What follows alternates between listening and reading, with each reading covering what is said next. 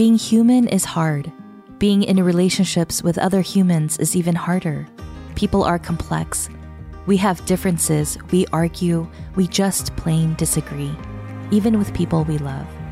If you've ever felt the ache of relational tension, turn up the volume. Today's bonus episode is a special recording of a chapter from our newest book, Come Sit With Me. Authored by 26 Encourage writers, Come Sit With Me will help you grow closer to God and others directly through the circumstances you'd rather run from. Listen now as one of our writers shares her raw story of real hope. Mending a Marriage That Was Falling Apart written and read by Grace P. Cho. We sat awkwardly side by side on the black leather couch in our living room, the quiet of a sleeping house amplifying the silence between us. For months, our marriage had been falling apart at the seams, and everything we had built over 10 years seemed to be dissolving faster than we could pull it back together. Where there once had been understanding and shared laughter, we now had only disbelief and sharp words for each other. I used to say that the greatest thing about our marriage was that we were friends but after an unplanned career change unearthed buried resentments and misperceived expectations, we had become strangers, angry, unforgiving, and exhausted with each other. What was there left to say at this point? Every interaction had become fraught with tension, meanness, and hopelessness. And though we were in marriage counseling, the real work at home of learning to communicate and listen, of trying to mend what felt beyond repair, was draining. I had nothing left in me anymore, no more energy to keep going, to even hope that things could get better. And I didn't know how much longer I could do this. The continued silence made the air still and stuffy. Neither of us knew what to say, and with our polar opposite personalities, me as the verbal, reflective processor, and him as the unexpressive, logical one, we were at an impasse. Someone had to break the silence, and as much as I resisted being the one to put into practice what we had learned in therapy, I asked the question he needed to hear What are you feeling? I need to be ready for the minutes of no response while he formulated his thoughts into emotions and then into words. I could think of a million things to say as I waited for an answer, but my growth edge, unlike his, was learning to be patient and giving him the space to take his time. So I bit my sharp tongue and waited, expecting the worst. Finally, he said, I don't feel seen. For once, I was the one without words. That was exactly how he had made me feel for so many years. How could our pains be the same? How could we both feel unseen and unknown by the other? I tried to think of ways I had failed at seeing him for who he is, how I might not have been loving or supportive, but I couldn't pinpoint exact moments.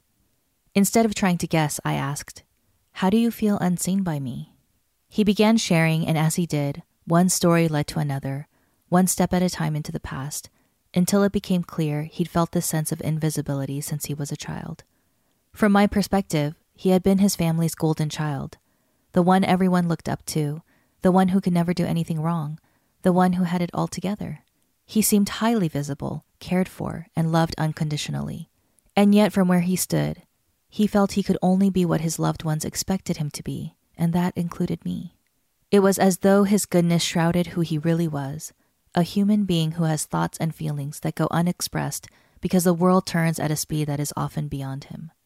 The strange thing was, I also had felt invisible since childhood, lost among my siblings, and visible only when I'd get in trouble. I had learned from my experience that being good and proper could get me the attention I sought, but I just couldn't seem to be good enough.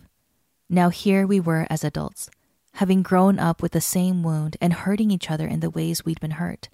I shook my head at the irony. We had felt as though we couldn't possibly understand each other. We just didn't know how much we could. Our tense bodies exhaled in the shared pain. I scooted over to close the gap between us that had felt like an abyss we'd never be able to cross. There was still so much to heal in our marriage, but this felt like the beginning of hope. Perhaps if we could understand each other better, we'd be able to see each other with clearer, kinder eyes. Then we could learn to love with tenderness again. I leaned over and rested my head on his arm. He took my hand, and we sat together, quiet and still. Come sit with me and learn together. I look back on that time in our marriage, and the memories still sting my heart like tiny cactus needles. We survived falling apart, but mending the mess was a slow, pain filled process.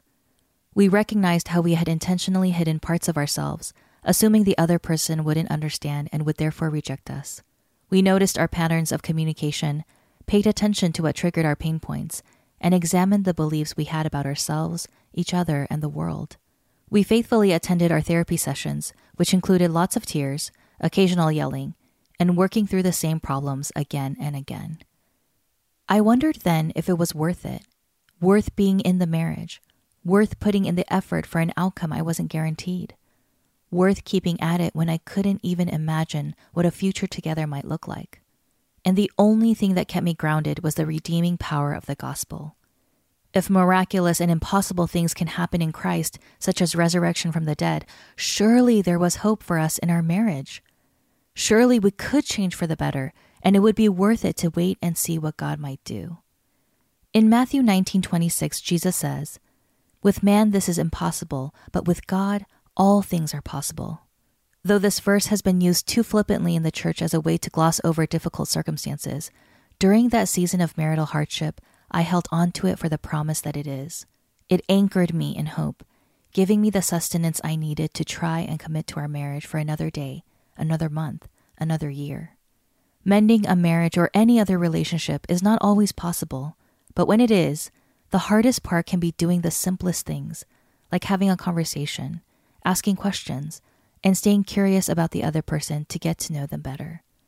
Isn't that what we all want? To be fully known, wholly seen? Even though my husband has thoughts and emotions beyond what he shows, it's difficult for him to access them and find the words to express them. By asking him directly about his feelings, I give him the opportunity to stay present with himself, figure out how to describe what he's feeling, and then verbalize his thoughts to me. By asking questions, I open the door for him to take up space, be himself as much as possible, and create connections between us.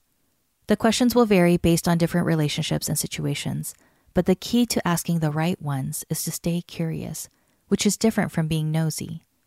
Curiosity keeps us tender to each other's humanity. When we don't know someone, it's easy to dehumanize them and treat them as if they're an object made for our judgment.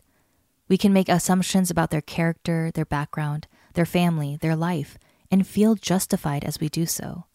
But when we stay curious, we keep their humanity in view.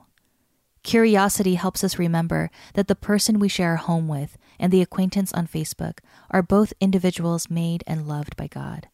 We may never become close with that other mom at school or that neighbor across the street, but we can genuinely care for one another. We might even find that we laugh at the same things or have similar passions, we might learn we have a shared pain or we're on a similar journey in life. And perhaps then, even when all hope feels lost, we can take small steps toward mending the gaps created by our differences. We hope today's story has encouraged your heart and made you feel less alone in the messy business of being human. Let's keep sitting and learning together. Our new book, Come Sit With Me How to Delight in Differences, Love Through Disagreements, and Live with Discomfort is now available. Get your copy today at dayspring.com or wherever books are sold.